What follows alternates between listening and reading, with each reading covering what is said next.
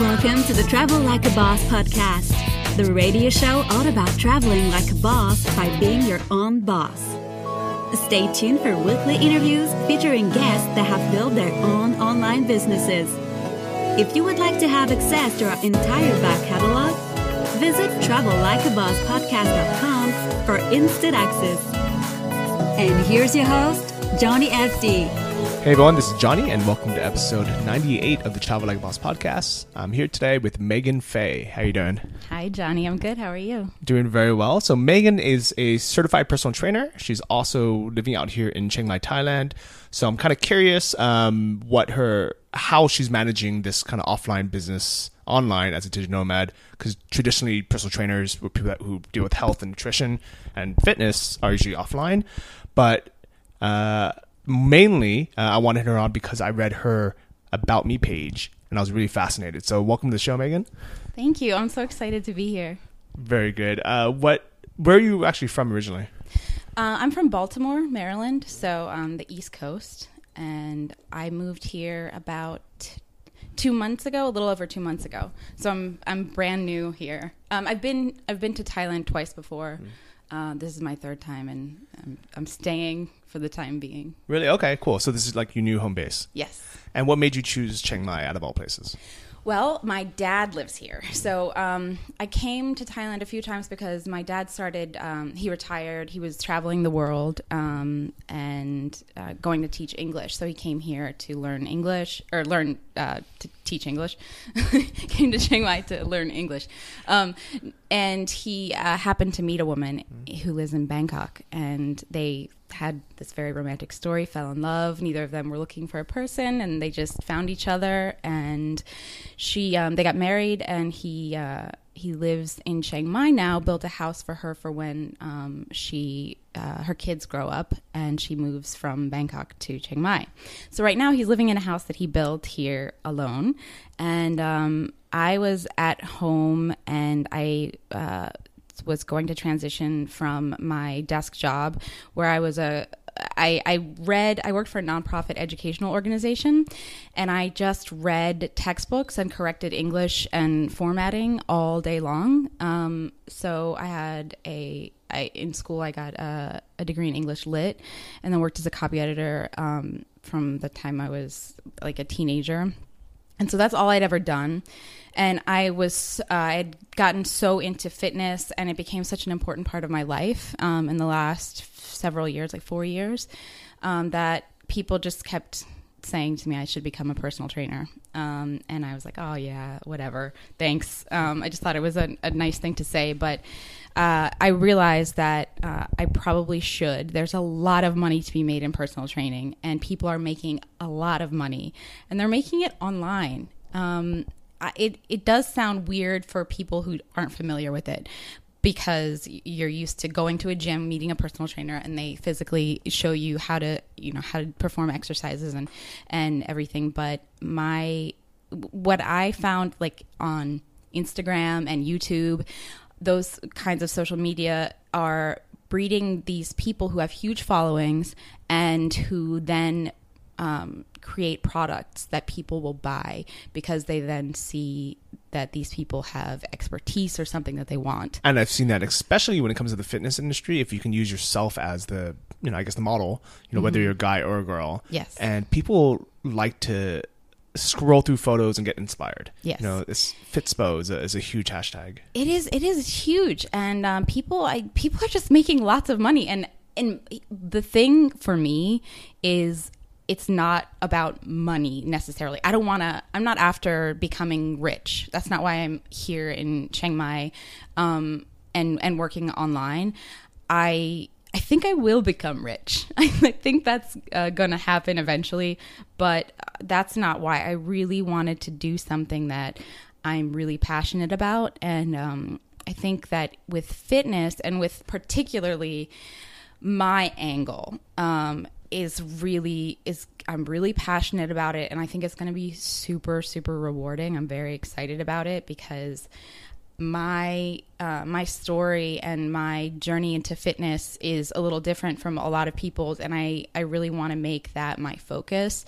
Um, I came from a very very dark past and it's only very recently within the last few years that I have really come out the other side and with no um with no real exaggeration it feels like I have come out of hell um and I lived in hell for so long, um, and coming out of the other side, really not thinking that that was possible.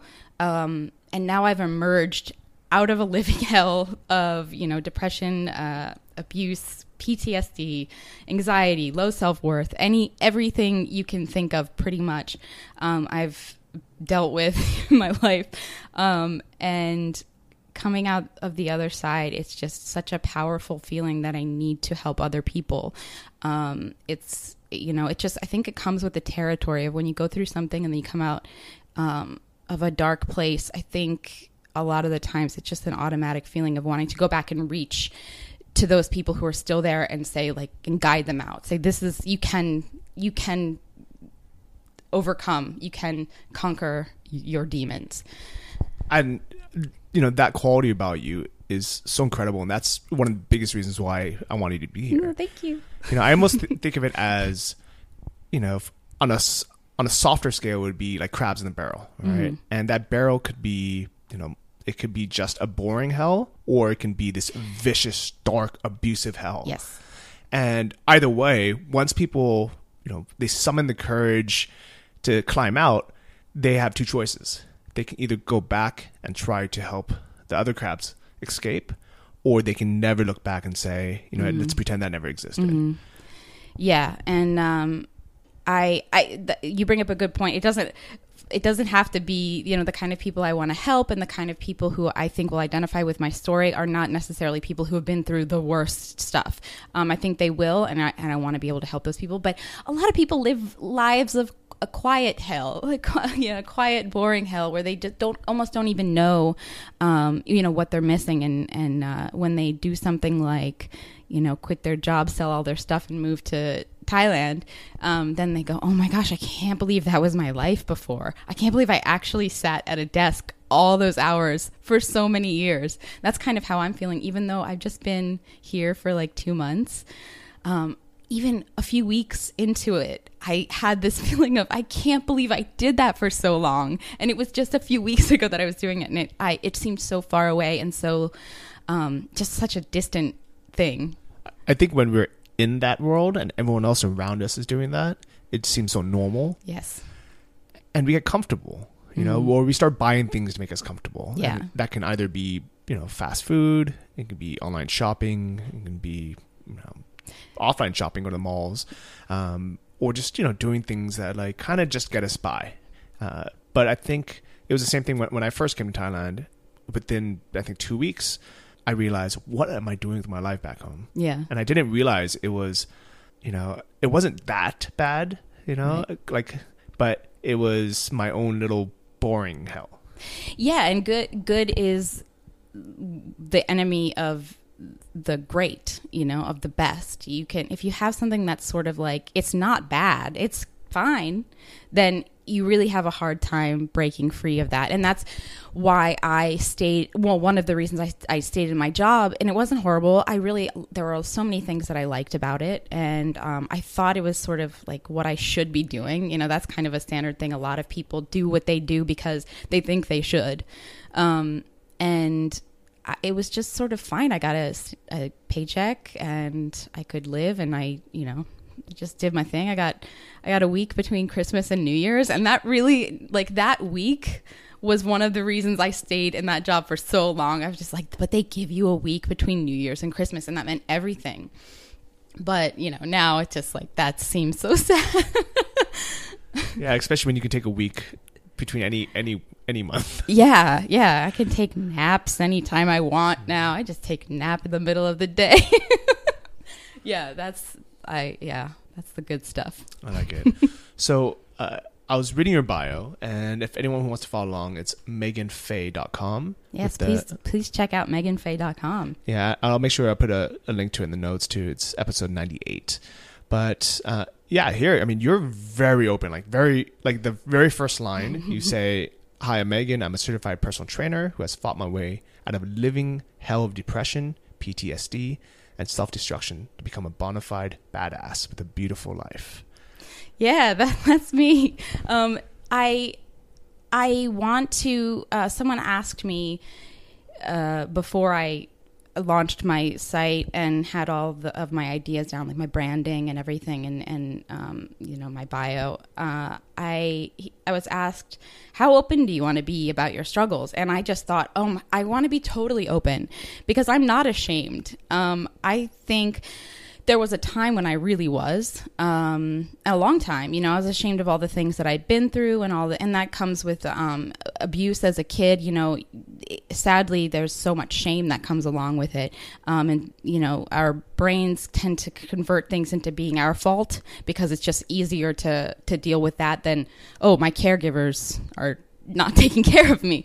Um, and that's a, a scarier world to live in than like oh well i'm a i'm bad and you know this is my fault. So i was ashamed before but now um, through all the work that i've done i am not. And i believe so strongly that sharing my story will help other people. Um, so that's i just want to be i just want to have people look at me and go oh she can do it i can do it. Because uh, one of the, the things like if I feel self conscious sometimes, even now, like at the gym or whatever. Um, I'll be at the gym and there, let's say there'll be a, a woman there, and I feel like I work out really hard. You know, I make noises and I lift heavy things and I sweat, and um, I worry that they might look at me and go like, "Oh, look at her. She, you know, she thinks I don't know what I think they think, but I I feel self conscious about it, and um, and then I I think about like, oh, well, I'm not this person who's just like, yeah, I want to go to the gym and be strong and be badass, and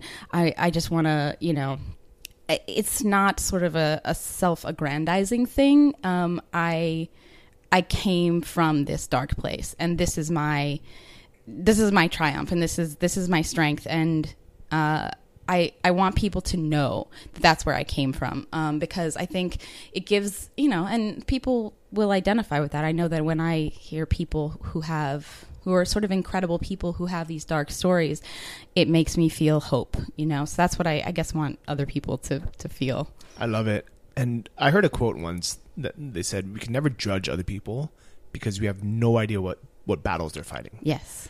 And when you kind of go into that deeper, you know, we don't know what happened to them when they were kids, you know, growing up. Mm-hmm. We know what happened five years ago or 10 years ago or 20 years ago and these battles you know, leave scars, mm-hmm. and a lot of times they're never even really healed. Yes. So if somebody is over, extremely overweight, or somebody is an asshole, you mm-hmm. know, or somebody is rude, or you know, they're you know whatever whatever's happening, I can, you know, not choose not to be around them because it's not you know necessarily my job to to try to heal every stranger I meet. yeah. But at the same time, I try not to judge them because I know there's probably something going on. Yeah, I I usually see the little kid in people, um, in adults, in anybody. I go, "Oh, you were a little kid," and that's in however it happened. I don't know, and I'm not gonna try to guess, but I just see like a hurt little kid in a lot of people. Um, so yeah, it, it's definitely true. These things, you know, they they stay with you, but um, yeah. So that's one. That's why I wanted to to talk about that on on my site and have that be a main part of it because uh, a lot of the fitness things on Instagram and on YouTube, it's um you know look at my look at my booty and look at my six pack and look how sexy I look. And that's great. And I think there is an absolute place for that and looking good is awesome. Um, but I also want to have a place where it talks about the emotional part of working out because everyone has an emotional uh, working out is actually really an emotional thing. You know you have to pull from inside of you when you when you want to give up and, and you're not going to. You have to find strength in you. You have to find something to fight for. You have to find something to fight against sometimes. And that's all really emotional. Uh, so i want to make sure that that's an angle that I'm attacking it from. Um, I like I like that because it's so easy to look at someone's Instagram and assume that their life is perfect and they're yes. always happy and you know they live this amazing you know like carefree life. And I actually know a girl uh, that I knew her in person before I I started following her on Instagram. So I knew what she was like, and she was not really that happy. You know, she wasn't. You know, she was. I didn't know her well enough to know if she was actually depressed, but she was definitely not like a happy person. Right. You know, um, she never really smiled. She was never, you know. But then when I started following her on Instagram, I thought, wow, she is like the happiest person in the world. She's Yeah. always taking photos, like doing cool stuff. Yes. You know, and she is a fitness competitor, so she does, I think, bikini competitions. Uh-huh. So just you know, seeing her photos, you would imagine like, wow, she'd be so cool to hang out with. Yeah. she's like so energetic all the time, so happy all the time. Yeah. But the truth is, there's so much more going on that we don't know about. Absolutely, yeah. Instagram, partic- something about Instagram in particular is uh, just because it's just those snapshots. It's one millisecond out of all of your days, and people are taking, you know, for selfies. Like, you know, you take a hundred selfies, and then you're like, "That's the one," and it's so not reality. Um, but it's so easy to believe that it's reality. It, it's so even if you have self awareness and and you're like, well, this isn't reality. You still look at it and go like, I want to be that person. No, you, no, you don't. That person's just like you. That person, you know, stares in the mirror at themselves sometimes at night and goes, "What am I doing?" you know, everyone has has those moments. Um, yeah, it's it's amazing, and yeah, I mean, I, I wonder what people would think if they looked at my Instagram. But hopefully, I, I try to be Megan Works at Megan Works. Um, I try to be that's a little sly plug. Um, I try to talk about like my you know my struggles and, and everything um, on there but i also want to celebrate i think uh, this point in my life is it's about celebrating um, you know how far I've come, what I've what I've overcome, and also when that I quit my job and moved to Thailand. Like those are really big things for me. Um, I, something we might want to talk about. Also, is how fearful I was about quitting my job and moving and selling all my stuff and everything. Um, so yeah, Yeah, yeah, I would love to hear that. So you were working like a corporate job. How long were you there for? I was at my job for seven and a half years. Wow.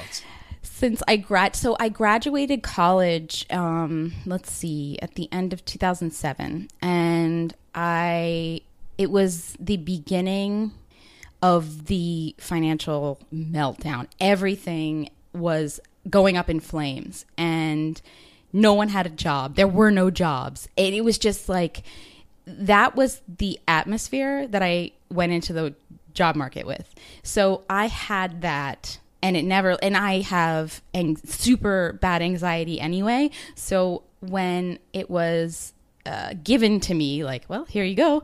You're never going to get a job and there's no money and you know uh, that stayed with me. So so I got a job and I, ne- I just never left. I just held on to it. And I just went in every day and sat at a desk in a really quiet office and read educational textbooks and corrected grammar and went home. And that's just what I did for seven and a half years. wow. yeah. I, yeah, it's, And you were it's like in a an office setting doing Yeah, this? yeah. And I went into an office and I sat there and uh, yeah. When I first got the job, I thought it was really cool because it um, it was really relaxed and I could have like bright red hair and like my tattoos and and I had like facial piercings. I had like a lip ring, and so I was like, oh, this is awesome because I just graduated college. I was 20 years old, and so. I was like, that's all I want out of a job is like a place where I can go and have red hair, and um, and yes, then I just I just stayed and uh, and then I got as I got more and more into fitness. Oh, and then also I was I was I got married really young just because I all of my the things that I had been through as a kid um, really uh, tumultuous and really difficult like childhood where I grew up really fast. Can we talk about that? Getting married No, or childhood? Your childhood. Yeah, sure. Um, let's see. so it's a strange thing because for my childhood, I grew up in uh, outside of Baltimore in a uh, a county called Howard County, which is one of the richest in the country. And I'm not sure where it stands now, but when I was there, it was like number three or something in the country um, of like richest uh, places. And the schools were incredible, and um, they're they just all the um, the, highest test scores and everything. And it was this strange sort of place where everyone wanted to make it um, perfect, like say appear perfect. And um, of course, you know, no place is perfect. And there were a lot of. Um, it was just a weird, stifled kind, emotionally stifled kind of place, and uh, my situation was that I had uh, my parents divorced when I was very young, and so I'm very close with my dad, um, which is one of the reasons, uh, one of the, many reasons that I live here with him now, because um, he's a little older and. Um, I don't talk to any of really my other family members in the U.S. So when he moved here, I I just started thinking, well, I don't really have any ties in the U.S. But so that comes from when I was a kid. My my I was raised by my mom and my stepdad, and they didn't have a good relationship, and um, the whole family was kind of um, just crazy. Um, most people's families are crazy, but mine was um, like literally crazy, and um, we were like kind of um, like I don't know, like cops family in a rich house, you know, where it was just like um, a bunch of yelling and and uh, fighting and outrageous behavior and um, and uh, not a lot of love and we just had a lot of money. So it was a strange place to be where I uh, I was told by people at school, by my parents themselves, by everyone that I had no reason to be upset. I had no reason to, you know, be sad. I should be grateful. I should, you know, ha- all these things. But um, it was so it was a very very conflicting message that I got as a kid. Um, and so I internalized that and just was like, oh, okay, well, I, I shouldn't, I should be happy. I should, everything's great. Um, you know, I'm, I'm smart, I'm talented, and uh, I have friends, and so everything's good. I live in this nice house, everything's wonderful. Um, but it really wasn't. There was a really dark side uh, to that, and I don't know how dark I can get, but um, there. I mean, I'm very open about things, but I had an assault when I was 12 years old that kind of spurred uh, a huge decline. So when I was 12 is when personally um, I started just going down and, and you know I was suicidal at that time. My first suicide attempt when I was was when I was 12, which is insane because that's so young. It's just a little baby. Oh my god! Yeah, I, mean, I can't even imagine. Oh, that. sorry. I don't want to get too dark. But, no, I mean, like, um, pl- like, please be as, as open as you okay. like As you're comfortable. Yeah, the good news is I'm I'm now you know I'm here and I'm I'm happy. But um, yeah, I I uh, like had a serious suicide attempt when I was 12, and then it just got worse from there. And uh, I ended up, let's see, I ended up. Um, Can I ask what happened when you were 12? Oh, um, I had a sexual assault. So um, it's very common for women, and I didn't tell anyone. And I was, um, you know, I was so young. I just uh, cried a lot, and my I had a. It, it was compounded by the fact that um, my mom um, handled it very poorly when she um, she noticed that my behavior changed, and she walked in on me. Oh, this is so sad she walked in on me crying, uh, looking at baby pictures of myself, and then she yelled at me like really like in a in a very traumatic sort of way.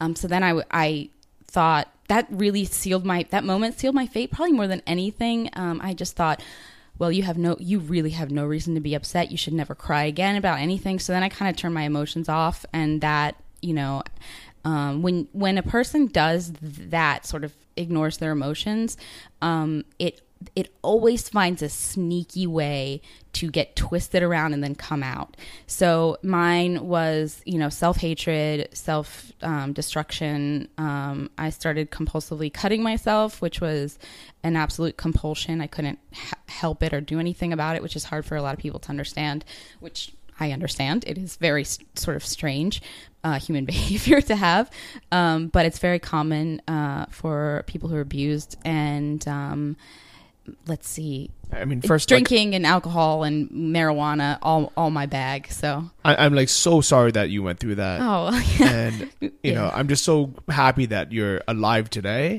and yeah. that you've you know that now you're openly sharing about it because this is something that people need to talk about.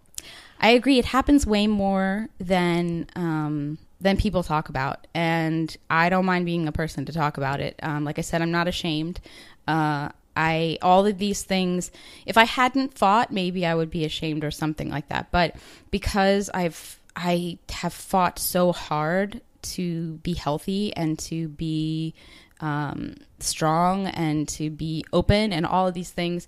uh, and undo all the the hurt and the damage. damages. Yes. Yeah, because when you're 12, I can imagine you know you're you're so fragile. You know, not only physically but like emotionally and mentally. And because when I was 12, you know, I had I had no idea what I wanted, who I was, who I can trust, who I can talk to, and the smallest things Yes. seemed like end of the world. Oh, it's like you can't understand how big a deal like having a crush see you do something embarrassing is when you're 12. You know, it's the biggest deal in the world. So yeah, to have these sort of traumatic things happen that would be traumatic for an adult, yeah, it was it was a really rough thing. And you know, I didn't talk about it, so I didn't get the proper you know, care or anything. And is this like did, did you have anyone talk to to talk about it? Because it seems like your mom, you know, wasn't handling it well either. You're, you no my living with your mom yeah my mom didn't uh, we didn't talk about it. Um she she had the moment where she yelled at me and that was that. And i thought okay well you know she's not on my side. Um and then uh she proved to be not on my side um as the years went on. And my dad i just thought that i couldn't talk to him. I didn't want him to know i was his only daughter. I didn't want him to know what was going on you know? I just thought it would be too painful which is you know uh, it's a strange thing to, ha- to try to protect a man who's like in his 50s at that time or something and i'm like well no this would simply hurt him too much i can't tell him you know I, I know it would hurt him, like a hundred It percent. would, but it- yeah. you know, I would I would change that now. I would, you know, but I, I don't think I was able to. I just Yeah. simply don't think I had the ability. and I think this is a message. I mean, I don't know, you know, who's listening to this. You know, I, I really doubt there's anyone who's that young listening to this. Mm. But you know, this is a message I want to be out there. Where if you know, regardless of your age, regardless of your gender or what happens, like we cannot be afraid to to ask for help. Absolutely. And if if you ask for help and the person you ask doesn't give it to you or or responds negatively, ask somebody else. Keep asking until you find what you what you need. Keep asking until you find that person because you will find it. So don't yeah, and I promise you, there's one. somebody out there Yes. that you know is is you know is doesn't isn't going to take it personally. I almost feel like the people that don't help or the ones that blame the victim Mm-hmm. are the people that their lives are so messed up themselves that they don't know how to deal with it. Yeah. You know. Yeah, and that for, for my mom, I that was one of the the things for her. Like I, she had a terrible childhood, even worse than mine, and um, for her, you know, she was she just wasn't able to to deal with those kinds of things, and she's really just now starting to be able to deal with with like her her own problems, and um, so yeah, that's that's one of the reasons that I that I don't uh, speak with that sort of side of the family um, just because it's too it's too much. And I think right now I'm I'm at a point where I've I've grown so much that talking to them just makes me feel like backsliding like I can't handle this.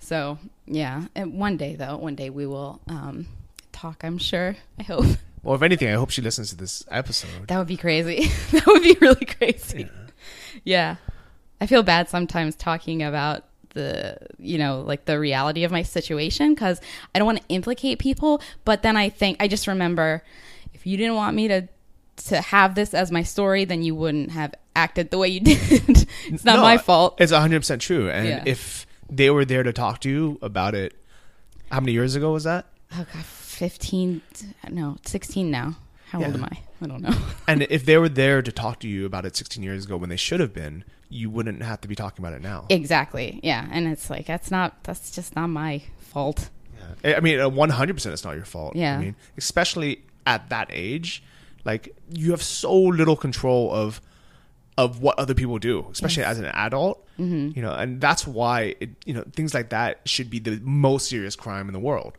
Yes. Because not only is it you you know you're violating someone who can't fight back, they can't even talk back, you know, but then it really does impact someone's entire life. Oh that. yeah. Oh yeah. Their whole life. Absolutely. Like it's not like you know even if you stole a million dollars from, from, from you know someone or a company, yeah you know that's something that people like they can kind of get over and recover from. You know, it, it doesn't. do- yeah, it doesn't affect like your neurology the way that an a, like a, an assault does on, on a child or, or anyone really but yeah so yeah and i i i talk i want to talk about this because pe- yeah people need to know it happens so much more than people think like all the time but people are just so ashamed because it, it's a built-in mechanism where you feel shame and it's just so sad so yeah people people do speak up though and i it takes so much strength and yeah, and I'm so proud. amazing. I'm so so proud of all the people that do speak up. yeah Uh, it's amazing unfortunately, there's also the people who have never actually been through it Mm-hmm. that they somehow decided that it's you know it's their motive or, or job in the world to to make these crazy stories up that you hear. oh yeah yeah yeah And that completely Yeah. messes it up Yeah. for people that have really been through something. Yeah, it that is a really interesting thing. I just, I, I, in a way, I feel bad for those people. Like, why are you doing? Like, why do you have to do this? Um, but yeah, I don't, I don't know what to say about that. Yeah, it is unfortunate, but people, I guess, people just have to know that most people aren't. Most people don't like to blab about the horrible things that happened to them. So if someone is, oh, never mind. That sounds that sounds bad. that sounds like I'm I'm trying to blame someone. But no, just let let's see how sh- how should I put it? I think I think you know like the way I think of it is if someone is you know is willing to risk their you know being being put on the spotlight mm-hmm. you know in a this very negative way because mm-hmm. it's it is you know there's a lot that happens when when you you know openly talk about something like Yes. this you know. And I I do think that like the far majority of people especially pe- you know people that it's something that happened to them a long time ago as kids or if they mm-hmm. are a kid you know for them to even talk about it is probably such a big deal you Yes. know? You know and that's why often you know people kind of you know they, they almost make it sound like it's not as big of a deal you know Yes. but in reality it was huge Yeah, you know? mi- minimizing. Um, like, oh, you know, I just, just, just this just happened. It's no big deal. It just, you know, and it's like, no, that is a big deal. You, you know. Um, so yeah, that's something that I had to to work through, and yeah, it took me a long time to be able to talk about that for sure. Definitely. and so did you have like a normal dating life once you you know became like a teenager and an adult Um, so when I was 16 years old, I got taken out of um, high school, and um, in the middle of the night, I got taken by like these transporters um, to a treatment facility because at that point I was um, I was almost kind of dying. Um, I was really malnourished. I was having um, seizures a lot, and I was drinking all the time and doing drugs all the time. so you started you what like at what age do you start drinking and doing drugs Um, I started drinking when I was um, well, I started drinking a lot when I was probably thirteen. Drinking a lot, um, like every day, and uh, from and then yeah to sixteen. Um, and then I stopped drinking uh, at 16 years old, which is super young because I um, got taken away and I went to a, a long term treatment facility in Utah and I lived on a ranch with a bunch of girls and some people who really cared about me a lot and kind of saved my life in a way. And um, they provided me with the love and support and, you know, just unconditional love that I needed. And so I I became um, a completely different person, and I, I worked really hard. I started college when I when I got out. Um, I was there for seven months, and without a drop of alcohol or cigarettes, which I started smoking immediately after I got out, which is so bad. But um, because I started smoking when I was like I don't know.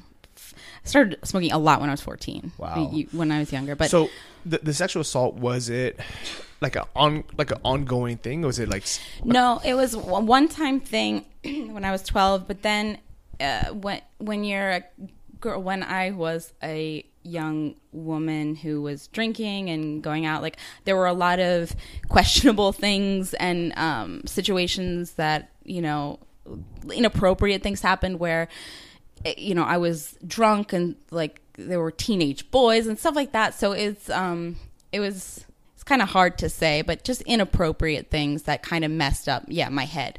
But um oh so this is a good segue. So when i got out of the ranch in utah i came back to baltimore and um i started school. I started college. I found a loophole because i had um I was I could start at the community college as long as I was not enrolled in high school. And I was like, hey, I'm not enrolled in high school, even though I didn't have a GED or a high school diploma. So I started taking classes and I got my associate's degree. And then I transferred to a state college and got my bachelor's degree. So I have a college degree and no like high school diploma or anything. That's you know that's a cool talking It's point. it's we- it's a strange thing, but it was a complete accident. I wasn't like let me try to you know not do this. It was just like I wasn't in high school anymore, so I started college.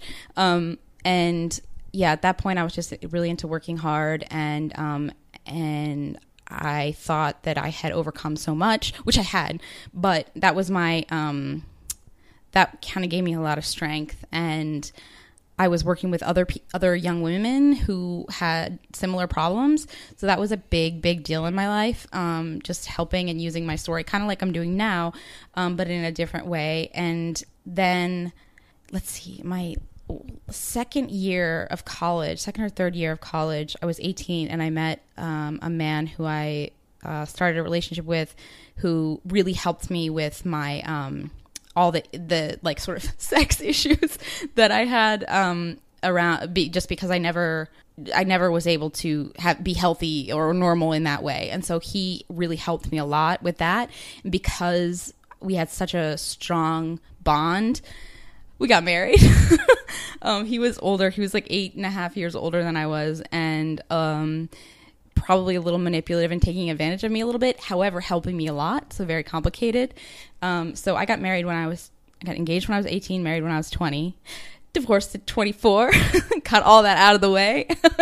um, and well, so- I, I think in your short lifetime, you've been through more than crazy. than most people do in a hundred it's years. exhausting, isn't it? it's, it's so exhausting. Um, but yeah, so I I took the fast track. I got everything over with. I bought we bought a house together. I lost the house, you know, like um and uh but anyway, so yeah, I I had this relationship where it was really good in a lot of ways because it was very healing. But then um he had his own issues and it affected us and so I d- made the decision to leave the marriage. Now this time I was not drinking, not doing any drugs. I was smoking cigarettes though, which is a drug and drinking coffee another drug like insane amounts. And i always wanted to be get fit and i always wanted to like be healthy and be uh, ever since i was a little girl i wanted to get into boxing because i felt like that was something that made a person really powerful and i wanted to, to gain my power. And um, i had asked my parents to put me in boxing or my mom and uh, she just like, like ignored it. So um, I just always wanted to get into boxing and fitness and be like a badass, like uh, like these chicks on in these movies, and um, but I never could do it because I was just you know I was just smoking cigarettes in there. That's like the worst thing to do uh, physically, and um, so when I got, I was pretty depressed and at the end of my marriage, so I left, and that was really difficult because I had built a life. And I had a I had a husband even though it was a probably not you know it was kind of an unhealthy relationship. Um, at the end I he was still my family and we had two dogs that we had rescued and a cat that we had rescued and this big house. We bought this giant house that was like my dream home. It had a balcony and a porch and it had i don't know it just it just skylights and hardwood floors original hardwood floors from the 20s it was just gorgeous and i loved it and i took such good care of it and i furnished the whole thing really like curated and like carefully. I just love like design and, and stuff like that and uh, I had to leave and I just had to walk away and it was so depressing and I was just like, oh, I lost so much. And um, and so then I got really depressed and I started drinking coffee all the time and, drink, and smoking cigarettes. And uh, then I uh, there was one one time that I mentioned in my origin story where my a friend of mine was talking to me and he said we were talking about a friend who was super incredibly smart but super depressed and would always talk about like almost arrogant and depressed like i'm so smart and this and that but i'm i'm so depressed and everything sucks and my friend said well if he's so smart why can't he figure out a way to be happy and i just it just broke through and i thought i'm really smart I can figure out a way to be happy. I have to try. And so that's when I started studying uh, like neurobiology. I studied um, the science of behavior. I studied uh, science of depression, PTSD, how to heal these things. Any study I could get my hands on. Um, and it turns out there's a lot of information out there. Um, so I quit smoking. I used the book "The Easy Way to Stop Smoking" by Allen Carr. I cannot recommend that enough. I don't get paid, but I, I would just. Um, it's I mean I smoked so heavily for so long, and this book made me want to stop smoking. It made me hate cigarettes and the smell of it, and I haven't had a craving since I quit. Um, Congratulations. yeah, I'm very happy yeah, about that. Four and a half years ago, I, I quit. So, um, yeah, I never, never, ever have a craving, have a, anything. You know, it's not something that you regret doing. Quitting smoking, it's not something that you're No, like. zero. I wish I hadn't stopped smoking.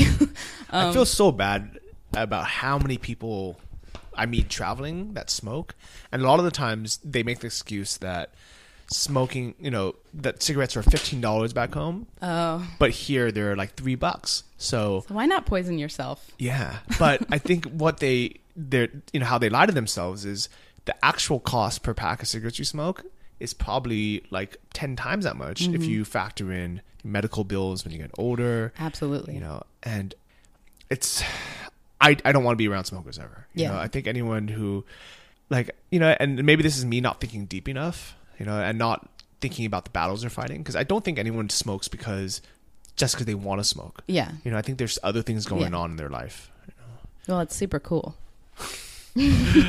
not endorsed by the Chub Like podcast Oh my gosh, yeah, I don't, I don't like it. Um, it's uh, yeah, but I mean, it's it's just an addiction. You know, that's that's all it is. It's a it's an addiction, and yeah, I I don't judge smokers, I guess, because I was one of them. But I'm telling you, that book is like magic. Anyone listening wants to look it up online. All the reviews are, you know, are just like, this is amazing. I can't believe it. I didn't think I could quit smoking from a book. I mean, it sounds ridiculous, but it happened. So when I quit smoking, um, I uh, I found out that nicotine um, affects the way that caffeine uh, is used by your body. So um, people who smoke have to drink twice as much caffeine um, because of the action that nicotine has on it. And so I started. I was like, oh, I don't need to drink coffee as much. So I, I just basically cut out coffee because I also have anxiety. And when I researched how to, you know, treat anxiety, it was like, well, stop drinking coffee. No wonder you're anxious all the time. Um, and uh, so, and then I started when I quit smoking and quit drinking coffee all the time. I had enough like physical energy to start working out, and that's when I started working out. And um, and then I just I I just got stronger and stronger. And as I got stronger physically, I got stronger mentally. And um, you know, I was working with a, a counselor also at the same time. So um, well like when you first started working out did you like know what to do no did you did you read a book I used I used videos online. Um, there I was doing HIIT workouts, high intensity interval training high intensity interval training, and so I had a, a little timer, and I would do Tabata, and I would do just intense high intensity interval training, and I would do full body workouts, um, push ups, burpees. All kinds of fun, just fun stuff, and stuff that made me feel like a like a spy or something. I would I would just go and at, at the gym I would like look at myself in the mirror and I'd just be like this is what a spy would do to prepare you know and it just made me feel like badass and powerful So if anyone doesn't know what a Tabata burpee is, you have to look it up on YouTube and then you have to actually do it. and there's no excuse why everybody in the world can't do it because it doesn't require any equipment. yes It's a complete body weight exercise. Yes. Uh, all you need is a timer that you can you can download a free timer on your phone or on Mm-hmm. your computer, and it only takes four minutes. four minutes yeah can give you a you'd be surprised how much you can sweat and you know breathe in in four minutes if you're doing burpees straight So a, a burpee, if, if you guys don't know, is basically actually you, you can explain it. You're the fitness trainer. Um, you start stand in a standing position, squat down, um, put your hands on the floor, and jump out into a plank. Do a push up, jump back into a squat position, and jump straight up, and then repeat. So when you got started, w- like were you able to do the push up portion of it? Um, so my push up, I could do uh, regular push ups, but um, like not on my knees. But I couldn't go, the depth wasn't there. So I would do push ups and I thought they were really good. But um, compared to the ones that I do now, like I, you know, now my chest touches the floor in a push up. But um, then it certainly did. I don't think my elbows were going to 90 degrees, but it was just, you know, it, it was, that's what I could do at the time. And so that's what I did. Um, and so I've just, you know increased my in in all areas of fitness and then so i started wanting to um just get more fit in every way possible. So balance, strength, um, agility, calisthenics, uh, flexibility. I just wanted to speed. I just wanted to be as physically fit in general as possible. So I don't. I don't have like a I'm not a crossfitter and I'm not a like a power lifter and I'm not a runner. You know, I'm just I'm just kind of as, as many things as possible. Just a generally badass superhero. I like it. So I just looked it up. To, the name Tabata comes from a, I think it's a Japanese doctor. Yeah. Named Doctor Tabata. I can't really find his name. and what it is, it's eight usually eight rounds of a 20 second workout with a 10 second break. And from 10 seconds goes by fast. Yeah, and I think from what I remember, he, I think it was it, it was either it was either his study or someone else's study where they took two groups of swimmers of like high level swimmers, and they had one do the normal uh, swim routine, and they had the other group do their Tabata workout where they would do these 20 minute sprints, 10 second rests. Right. And they would only, that's all they did. Mm-hmm. And after, I don't know, a month, two months, or whatever it was, they had them com- compete. Mm-hmm. And the ones that just did this four minute Tabata workout just smoked the other team.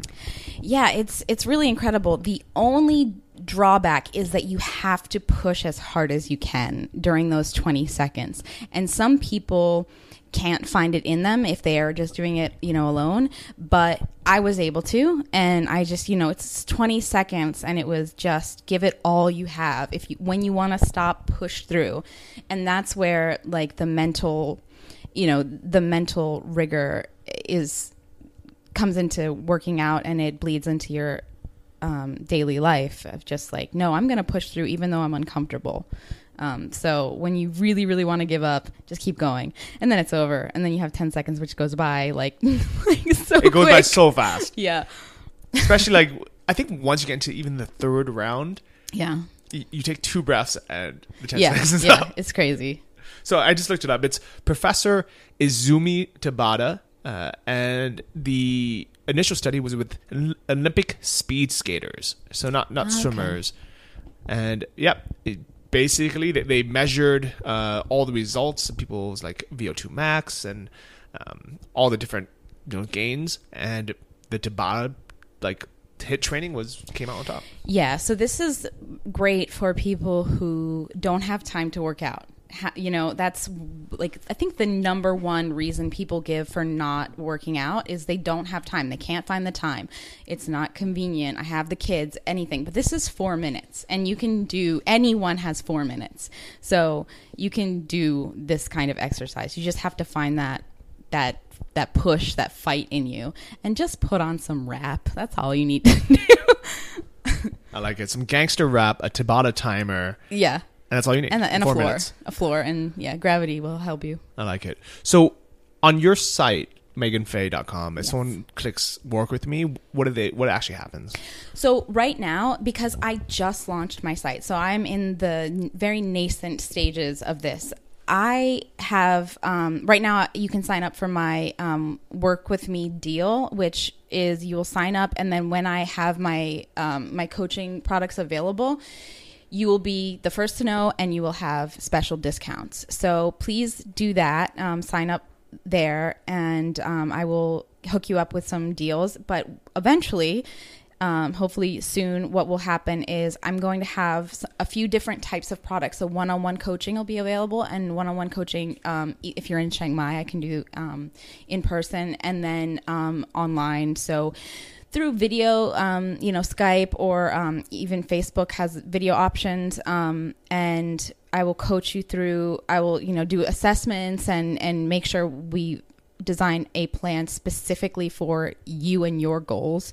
Because um, a lot of trainers have um, options out there that aren't customized and personal at all.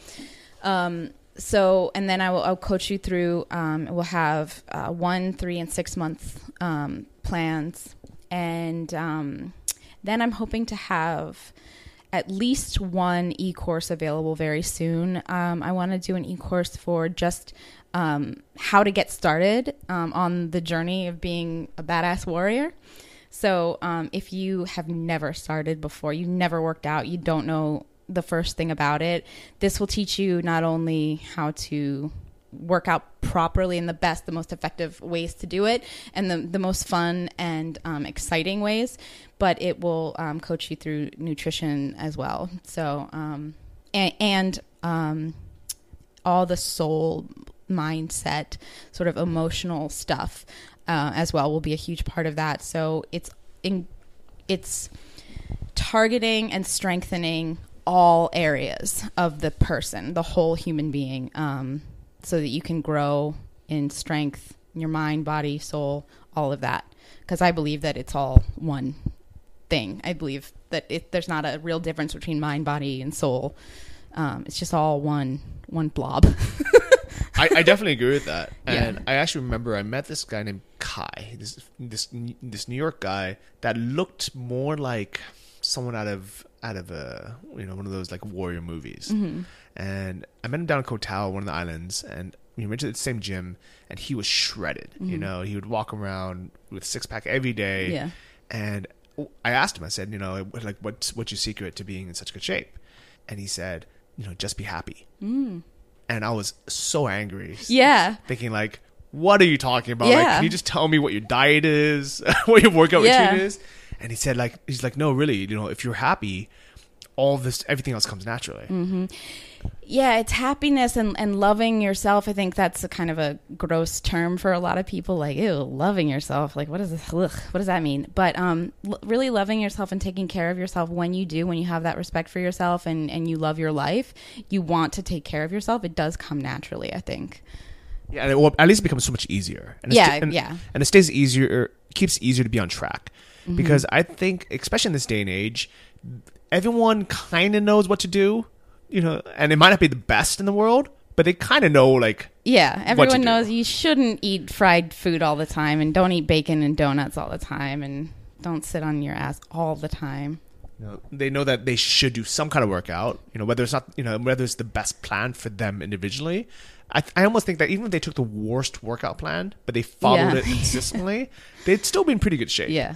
You know, uh, I think what happens is people don't see results. They have other things happening in their life. They have this baggage. They have, you know, um, you know, body image issues. They have trauma in the past. You know, Yeah, it's a very emotions. complicated. Yeah, it's a very complicated thing. And people, yeah, they have one bad experience with a coach that made them run, you know, and they just were humiliated and hated it. Now they don't like to exercise for the rest of their life. And, you know, and on and on, you know. So, yeah, that's kind of the stuff that that I want to address and make people aware of too because yeah, it's amazing how people know what to do and they just can't do it. And the brain is really good at coming up with excuses so people can feel really comfortable with their choice to not work out or to eat poorly. Um, the brain just loves to come up with that. It's fine, you know, for all these reasons. But um, I, I, yeah, my goal is just to show people that they their life can be so much so much fuller and richer and better when they take care of themselves. It just it's it's so much better. And especially for traveling, you know, travel like a boss, you want to be in good shape, you know, you want to be able to carry your bags and walk through like airports and, you know, all that stuff that um you know that I certainly take for granted now. Um you know, some people like, "Oh, it's just exhausting." Yeah, and, and not even just carrying the bags, but I, I feel like when I'm in good shape, when I'm in peak shape, I enjoy life more. I enjoy Yes. traveling more. Yes, because you can do more. You know, you don't you don't get that tired feeling at the end of the day where you walk around a city all day long and then you're just like, I am. I've never been so tired in my life. You just go like, oh, that was a fun day. My Let's feet hurt more. a little. Yeah, but yeah, it's it's um it's a way better life. It's just life opens up a lot when you when you are physically. fit. It's just easier to live life in a body that's healthy. I think it's, this is perfect timing because this is kind of the end of the year, Yeah. and everyone's gonna, you know, I. It's okay if you want to coast over Christmas, maybe even over New Year's. But it's good that you start thinking. People start thinking about this now. Yes. You know, start having a plan for the new year. Mm-hmm. And I really firmly believe that every single person, lis- you know, listening to this can benefit from being in great shape. Absolutely. You know, I really think that everyone's life would be happier. It'll probably strengthen the relationships. Uh, it'll, you know, you'll probably enjoy traveling more. You enjoy doing things more. Um, and and there's really no reason not to. Absolutely, yeah. There's no re- there are almost no side effects, negative side effects to like starting an exercise program and eating healthier. And there are the laundry list of benefits is almost never ending. Um, so yeah, and I will have um, goal. Um, I, I'm going to be writing a series on um, goal setting and uh, achieving goals and staying on top of them in the new year. So look out for that on on my blog as well. I like it. So I really feel like, you know, anyone listening to this who either either yourself or you know someone who's been through you know a lot, and you have other reasons, you know, and your reason isn't just I don't have time to, to work out. I don't know where to start. You know, you have maybe you have a deeper reason that you really want to connect with someone that cares. You know, I really think that Megan is you know the trainer to reach out to. You know, because it sounds like well, I mean, obviously you've been through so much yourself you know, and you're you're so open about it that if someone you know wants to do a Skype session with you and they want to, you know, the first session just talk about what's been holding them back, you know, mm-hmm. why they're emotional eaters mm-hmm. or why they can't stand to see themselves in the mirror, you know, why they feel uncomfortable at the gym, mm-hmm. you know, I think just by talking to you about that and having you help them uh, set goals and motivate them and keep them on the right track, I, th- I think that's invaluable. Absolutely, I agree. And yeah, I'm I'm the person to do it with for sure. I like it a lot. Uh, so this has been an intense episode. I hope it wasn't too dark. I mean, I I, I thought like, oh gosh, I because I'll I'll just talk about you know anything. I don't have a problem. So if you let me go, I'll go. um, so yeah, I hope that this was was a valuable um, podcast. For yeah, super listeners. valuable. I mean, just you know, like the fact that you went through hell. You know, you clawed your way through it, and you still ended up graduating from college, becoming a certified personal trainer. Still ended up having you know normal, semi-normal relationships, yeah. Uh, and the fact that you're traveling and you're like you're you know starting this business. Yeah. You know that really shows that no matter what has happened in your past, you know, there's probably someone whose life or past has been even worse, Mm-hmm. you know, and like 10 times worse, 100 times worse. Uh, and- we really don't have any excuses because we can move on. Mm-hmm. yeah just keep moving forward it does even when you're so tired and you think that time and time again you've tried and you've always failed just keep going because there will be a point where you will not fail and i tell you the feeling you get when you overcome darkness like that is so much more deep uh, than a, a sort of quote normal person could feel you know the high is so much higher when you've reached such devastating lows Oh, I truly, truly believe that. I think that, you know, people who grew up with these picture perfect lives that never really had to struggle with anything, they can, you know, their happiness level can be, you know, whatever percent, right? Mm-hmm. Um, but I don't think that they know how to appreciate things as much. yeah i, I would agree You know, I think also you know having messed up childhoods or just struggling, you know, and it doesn't have to be a messed up childhood. It could even be like a competitive childhood, you know, maybe either through sports or through whatever. I think it builds character. Mm-hmm. Oh yeah, definitely. I I used to like I said I used to be ashamed, but then I realized that most of the people I look up to the most and most of the people who are the strongest had unideal childhoods or life situations. And I thought, "Oh, some of the best people in the world had it rough."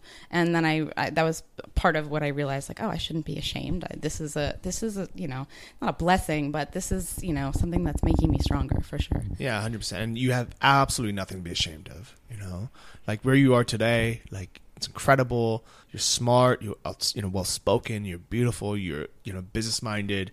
You have so much go you know going on for you. Oh, thank you. I'm blushing.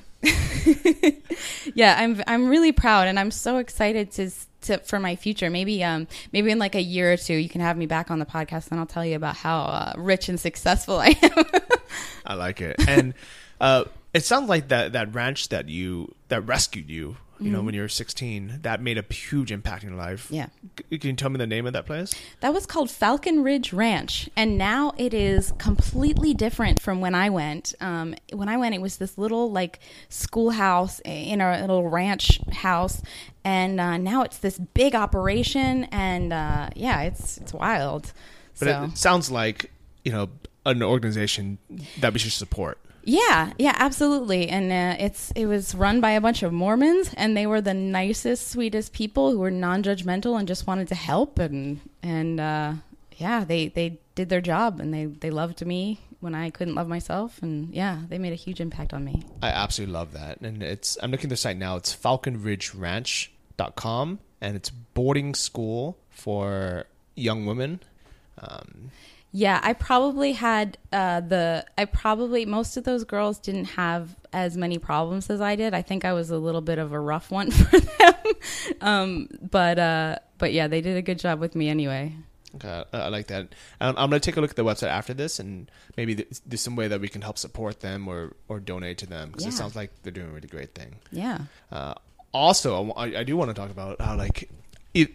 I'm a firm believer in, and I think the reason why I like talking about about these things and, and you know and not just bottling them up or just pretending they never existed is you know a big part of me wants to support these companies like Falcon Ridge so mm-hmm. much, mm-hmm. but what I really really wish in this world and really hope for is for these things n- not to happen in the first place. Right.